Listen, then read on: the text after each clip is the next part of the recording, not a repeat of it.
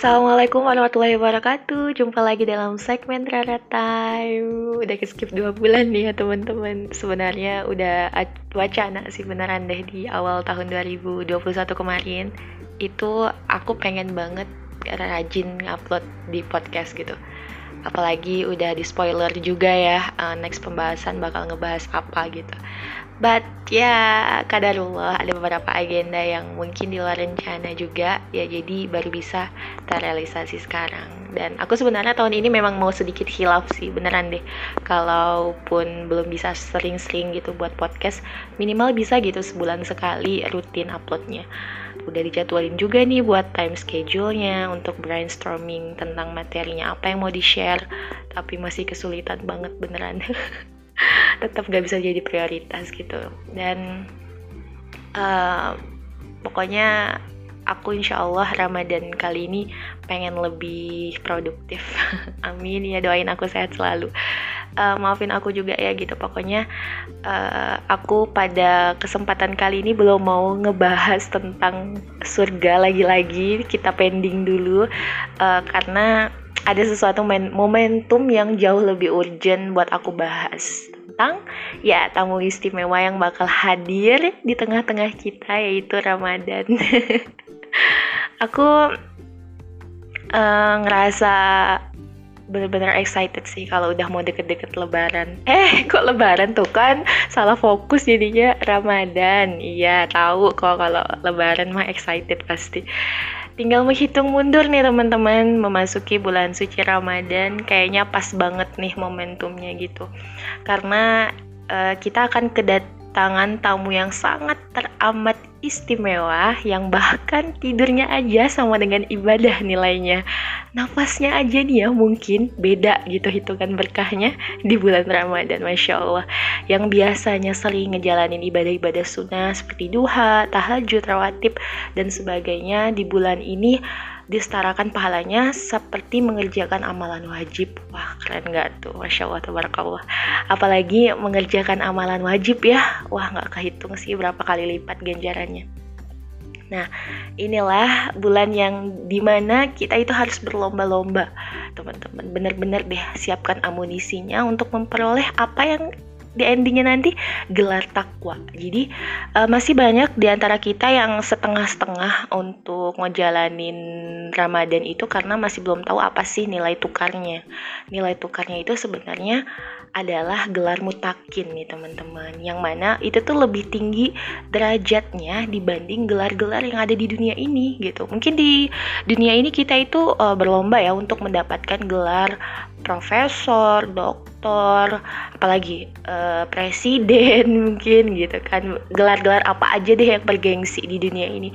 Uh, tapi nggak ada gitu yang bisa menandingi gelar takwa ini di sisi Allah. Nah, karena anjuran puasa sendiri nih ya teman-teman, Allah sebutkin uh, di Quran itu dengan diawali kata ya ayyuhalladzina amanu kutiba alaikumusiyam kama kutiba alal ladzina min qablikum la'allakum tattaqun. Nah, jadi diawali dengan ya ayyuhalladzina amanu. Kalau Allah udah menyebutkan kita dengan uh, diawali kata ya ayyuhallazina amanu itu berarti Allah lagi panggil kita semua dengan sebutan yang paling lembut sekali. Saking lembutnya nggak kedengeran ya. Jadi kalau ibarat pasangan-pasangan nih teman-teman yang lagi so sweet gitu ya yang lagi kasmaran-kasmarannya yang berasa dunia ini milik berdua yang lain ngontrak gitu.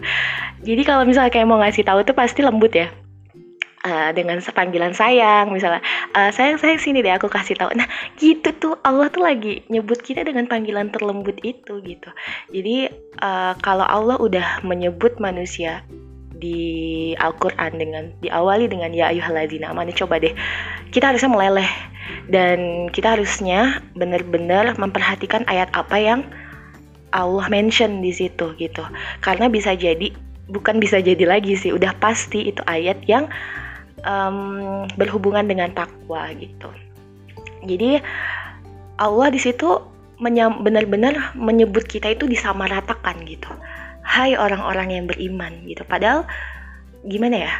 Allah itu tuh mengabarkan sesuatu dan itu disamaratakan untuk seluruhnya gitu bahwa semuanya itu berhak dan ber, uh, ber apa ya berhak untuk berikhtiar gitu ibaratnya untuk memperoleh gelar takwa itu. Jadi salah satu tandanya nih ya, coba deh. Kalau misalnya kita mau masuk bulan Ramadan, pasti semua semangatnya tuh sama kan semuanya itu bersemangat berlomba-lomba di awal gitu ya. Bahkan ya uh, kalau misalnya kita sebelum pandemi dulu kalau misalnya uh, hari pertama Ramadan itu pasti kita harus ngetek dulu tuh di masjid. Uh, mungkin ditulis tuh pakai uh, kertas nama uh, misalnya apa siapa gitu di situ buat nggak boleh ada yang nempetin. Karena kalau nggak gitu pasti nggak ketemu nggak uh, kedapatan tempat gitu kan. Nah karena di situ ya tadi gitu kan semuanya itu berhak untuk mengikhtiarkan dan memperoleh gelar takwa. Nah salah satu tandanya itu ya itu tadi. Jadi sebenarnya Allah itu udah tahu gitu teman-teman keimanan tiap kita itu berbeda-beda. Karena emang ada tingkatan-tingkatannya gitu. Tapi Allah di sini nih pengen menyamakan semuanya. Nah um, tapi start semangatnya sama endingnya nggak mungkin semuanya sama gitu. Jadi Allah itu ngasih pilihan lagi gitu. Sok mangga aku udah kasih rahmat nih di awal-awal. Semua bergembira semua bersuka cita menyambut bulan Ramadan. Tapi uh, apakah di tengahnya mau mager? Mangga terserah gitu. Jadi Allah mah uh, yang penting udah ngasih uh, kisi-kisinya udah ngasih petunjuk-petunjuknya. Nah, mulai rada mager di pertengahan, bi dibiarin aja nih sama Allah gitu. Karena memang gelar takwa ini gak mudah nih teman-teman untuk mendapatkan gelar-gelar di dunia aja mungkin kita butuh bekerja keras ya apalagi gelar yang mulia ini yang tantangannya tentu lebih masya Allah dan jatuh bangun sih gitu. Tapi memang karena jaminannya itu surga. Nah surga ini yang akan kita bahas di pembahasan selanjutnya. Karena pada bulan Ramadan itu janji Allah adalah pintu-pintu surga akan dibukakan, pintu-pintu neraka akan ditutup, setan akan dibelenggu. Tapi bukan gak mungkin manusia uh, nggak ada yang melanggar apa ya, nggak ada yang nggak melanggar aturan ya, uh, karena memang di dalam diri manusia itu ada yang namanya nafsu gitu. Nah di sinilah kelihatan bahwa uh, biasanya kita itu bukan salah setannya gitu. Jadi ibaratnya kita itu masih belum bisa bertempur dengan hawa nafsu sendiri. Jadi di sinilah kita diuji untuk menaklukkan hawa nafsu kita sendiri. Nah aku mau nyebutin dulu nih ya teman-teman keuntungan gelar takwa gitu. Nah, keuntungan gelar takwa itu apa sih? Gelar kita mendapatkan gelar mutakin itu apa gitu. Kalau kita bisa sukses untuk menjalankan Ramadan dengan sangat uh, mindful dengan sangat mulus gitu sampai akhir. Nah jadi teman-teman uh, keuntungannya itu nggak hanya didapat di akhirat nanti ya, tapi kontan juga Allah langsung bayar di dunia.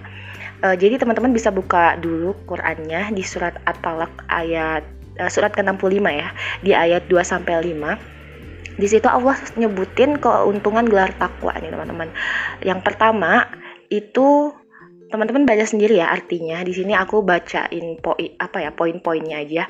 Yang pertama itu salah satu uh, sel salah satunya selalu ada jalan keluar baik dari permasalahan di dunia maupun di akhirat. Jadi setiap kita pasti punya masalah ya, tapi nggak semua orang dijanjiin jalan keluar yang ibaratnya mudah gitu.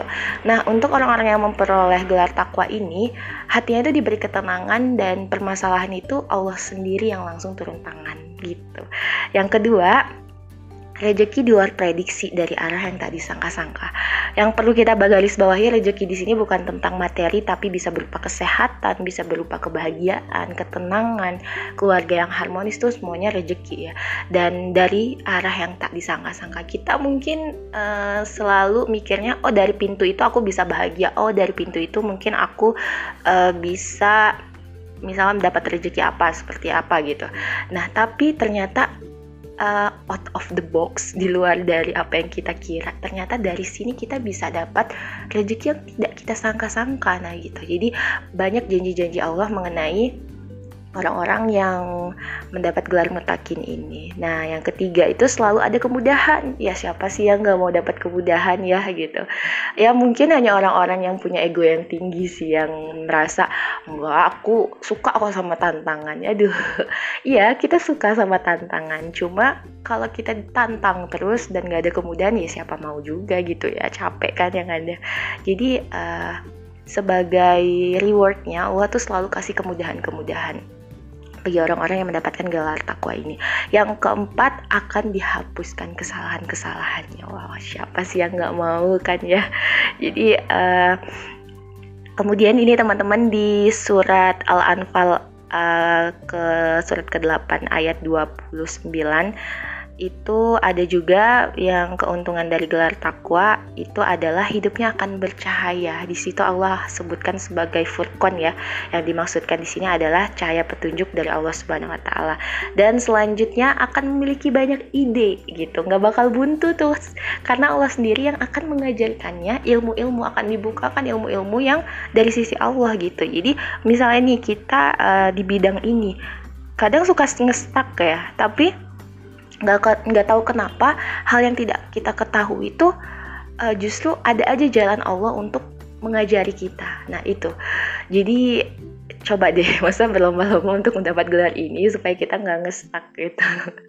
Dan yang selanjutnya akan mendapatkan kabar gembira. Wah seneng banget sih kalau udah dapat kabar gembira yang dapat surprise, dapat uh, tiba-tiba ada aja kabar baik datang itu pasti buat meleleh banget. Nah, masya Allah banget kan teman-teman betapa menggiurkannya bulan yang satu ini gitu. Siapa coba yang gak deg-degan gitu, bisa nggak dibayangin? Uh, kita akan menjalani satu bulan full bersama bulan yang teramat istimewa dan dibanding dengan 11 bulan lainnya gitu. Kalau misal kita masih suka nego ya di 11 bulan lainnya misalnya untuk urusan dunia, oh ini urusan dunia, urusan akhirat, coba deh di bulan ini aja yang akan datang ini tinggal menghitung malam lagi itu kita benar-benar sediain waktu kita seluang-luangnya buat urusan akhirat. Urusan akhirat bukan berarti kita mengabaikan urusan dunia, cuma coba porsinya lebih besar, teman-teman. Nah, karena gimana ya? Pokoknya kerahkan gitu semua yang kita punya, kasih yang terbaik buat bulan ini. Kalau yang biasanya sebelumnya uh, masih suka molor-molor nih tahajudnya atau suka bolong-bolong tahajudnya di bulan ini hajar gitu tiap hari. Kalau bisa ya usahain pasang alarm per 2 menit sekali bisa bangun tahajud gitu. Kalau biasanya baca Quran sehari selembar gitu kan sekarang coba usahakan hatam plus baca arti. Kalau bisa empat kali atau 8 kali hatam.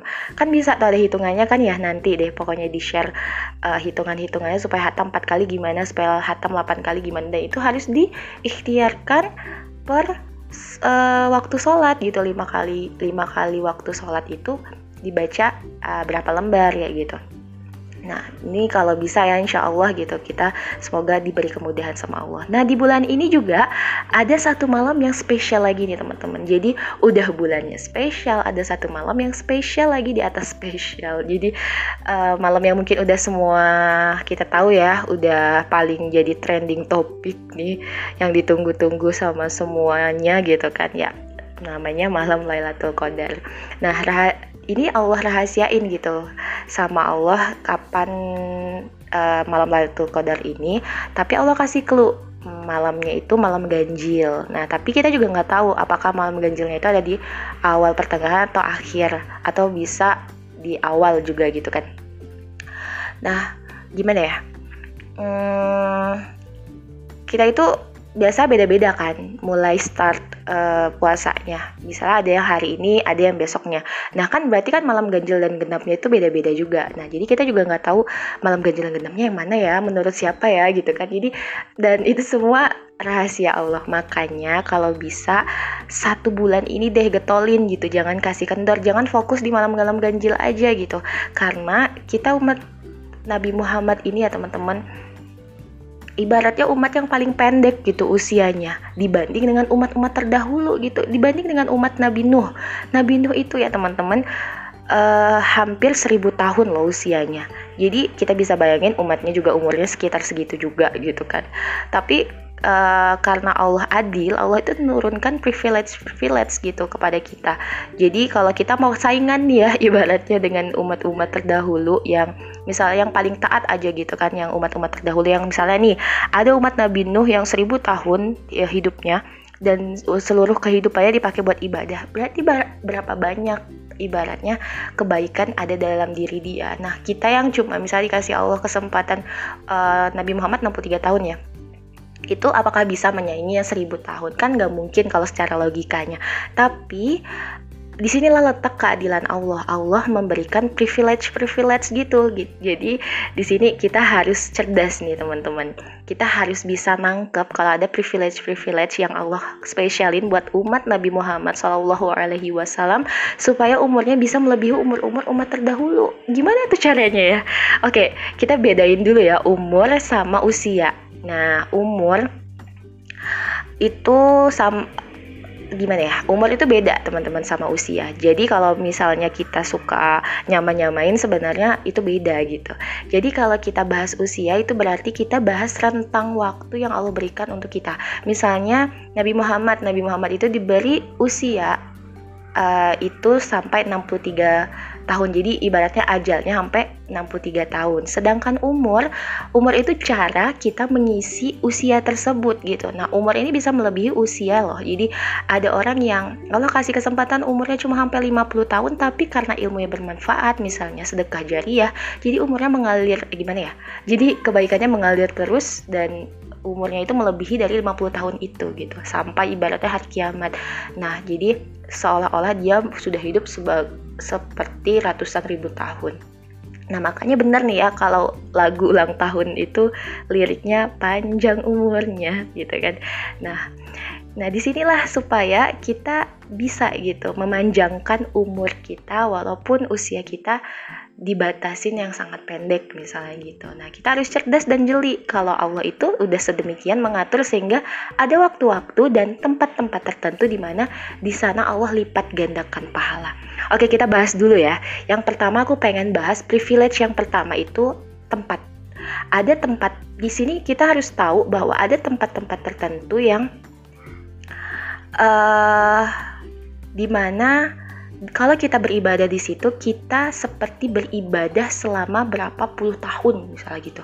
Nah ini uh, mungkin teman-teman udah tahu juga ya di Masjidil Haram, Masjidil Nabawi, Masjidil Aqsa itu kalau misalnya teman-teman ada di sini ada yang udah pernah ke sana ataupun belum pernah ke sana semoga kita sama-sama bisa ke sana ya dan sholat di sana amin ini harus banget sih teman-teman jadi cita-cita karena ternyata masjid-masjid yang aku sebutin tadi itu adalah uh, salah tiga privilege tempat yang Allah janjikan pelipat gandaannya. Nah, sholat dua rakaat di Masjidil Haram itu pahalanya sama dengan sholat di masjid biasa dikali 100 ribu kali lipat. Berapa tuh kira-kira ya teman-teman kalau dijadiin hari? Dibagi 365 hari berarti itu sama dengan 270 tahun sholat di masjid biasa. Wah bayangin teman-teman dua rakaat aja tuh kalau kita sampai sholat ibaratnya uh, sholat tahajud, sholat apa gitu tarawih misalnya gitu di sana, misalnya uh, apalagi pas malam Lailatul Qadar, wah bayangin gitu kalkulator aja mungkin nggak bisa tuh ngitung berapa tahun, ibarat berapa tahun kita sholat di sana. Nah yang kedua itu adalah uh, masalah waktu, jadi privilege waktu. Nah, udah dikasih bocoran ya tadi bahwa ada salah satu momentum di bulan Ramadan yang sebentar lagi akan hadir ini dan kita harusnya deg-degan banget gitu. Itu penentu kita bisa nggak ya dapat privilege itu di kesempatan ibadah kita gitu. Nah, kita sholat pada saat itu seperti sholat di seribu tahun. Nah, seribu tahun, eh seribu tahun, seribu bulan. Nah, seribu bulan itu kalau kita bagi ya, kita setarakan dengan tahun itu sama dengan 83 tahun. Jadi, kita beribadah di, uh, di, di satu malam itu sama dengan kita beribadah 83 tahun. Nah, dalam rumus matematika, kalau misalnya kita udah bertemu sama Ramadan, misalnya 45 kali aja gitu kita bertemu Ramadan, oh kita udah bisa ngejar tuh umurnya nabi, uh, usianya Nabi Nuh gitu. Nah jadi benar-benar dipakai teman-teman uh, kesempatan-kesempatan ini untuk memanjangkan umur kita walaupun nafas kita tidak uh, mungkin untuk kita panjangkan karena setiap kita sudah ditentukan ajalnya masing-masing. Nah pada bulan Ramadan ini Allah itu teman-teman menatap hambanya jauh lebih banyak dibandingkan malam uh, dibandingkan bulan-bulan yang lainnya karena uh, Allah itu turun ke bumi dan menatap hambanya itu hingga 360 kali loh. Namun hal ini itu kadang suka buat kita gagal fokus ya di bulan Ramadan. Kita sering gitu disebutkan untuk mempersiapkan atau menguruskan urusan dohirnya dibanding urusan batin. Nah, sudah sangat seharusnya nih ya kita berintrospeksi masa iya sih bertahun-tahun hidup di dunia ini sibuk kita hanya itu-itu aja Ramadan kita hanya gitu-gitu aja gitu. Nah kadang juga manusia itu suka kepedean gitu ya hingga terlalu banyak tuh yang namanya minta ke Allah. Uh, tapi kita tuh kadang suka suka lupa gitu Allah itu juga kita harus tuh takut gitu sama Allah gitu kan. Nabi Muhammad itu pernah memberi perumpamaan ya teman-teman. Orang yang ketika keluar dari Ramadan namun belum diampuni dosanya itu seperti orang yang tinggal di lumbung padi tapi tetap kelaparan. Karena uzubillah min zalik ya teman-teman. Nah salah satu indikator katanya uh, bagaimana melihat amalan Ramadan kita diterima itu adalah saat keluar dari Ramadan kita itu tetap meng apa ya mengkonsistenkan hal itu kita lakukan di bulan-bulan lainnya. Nah ini ya, masya Allah banget.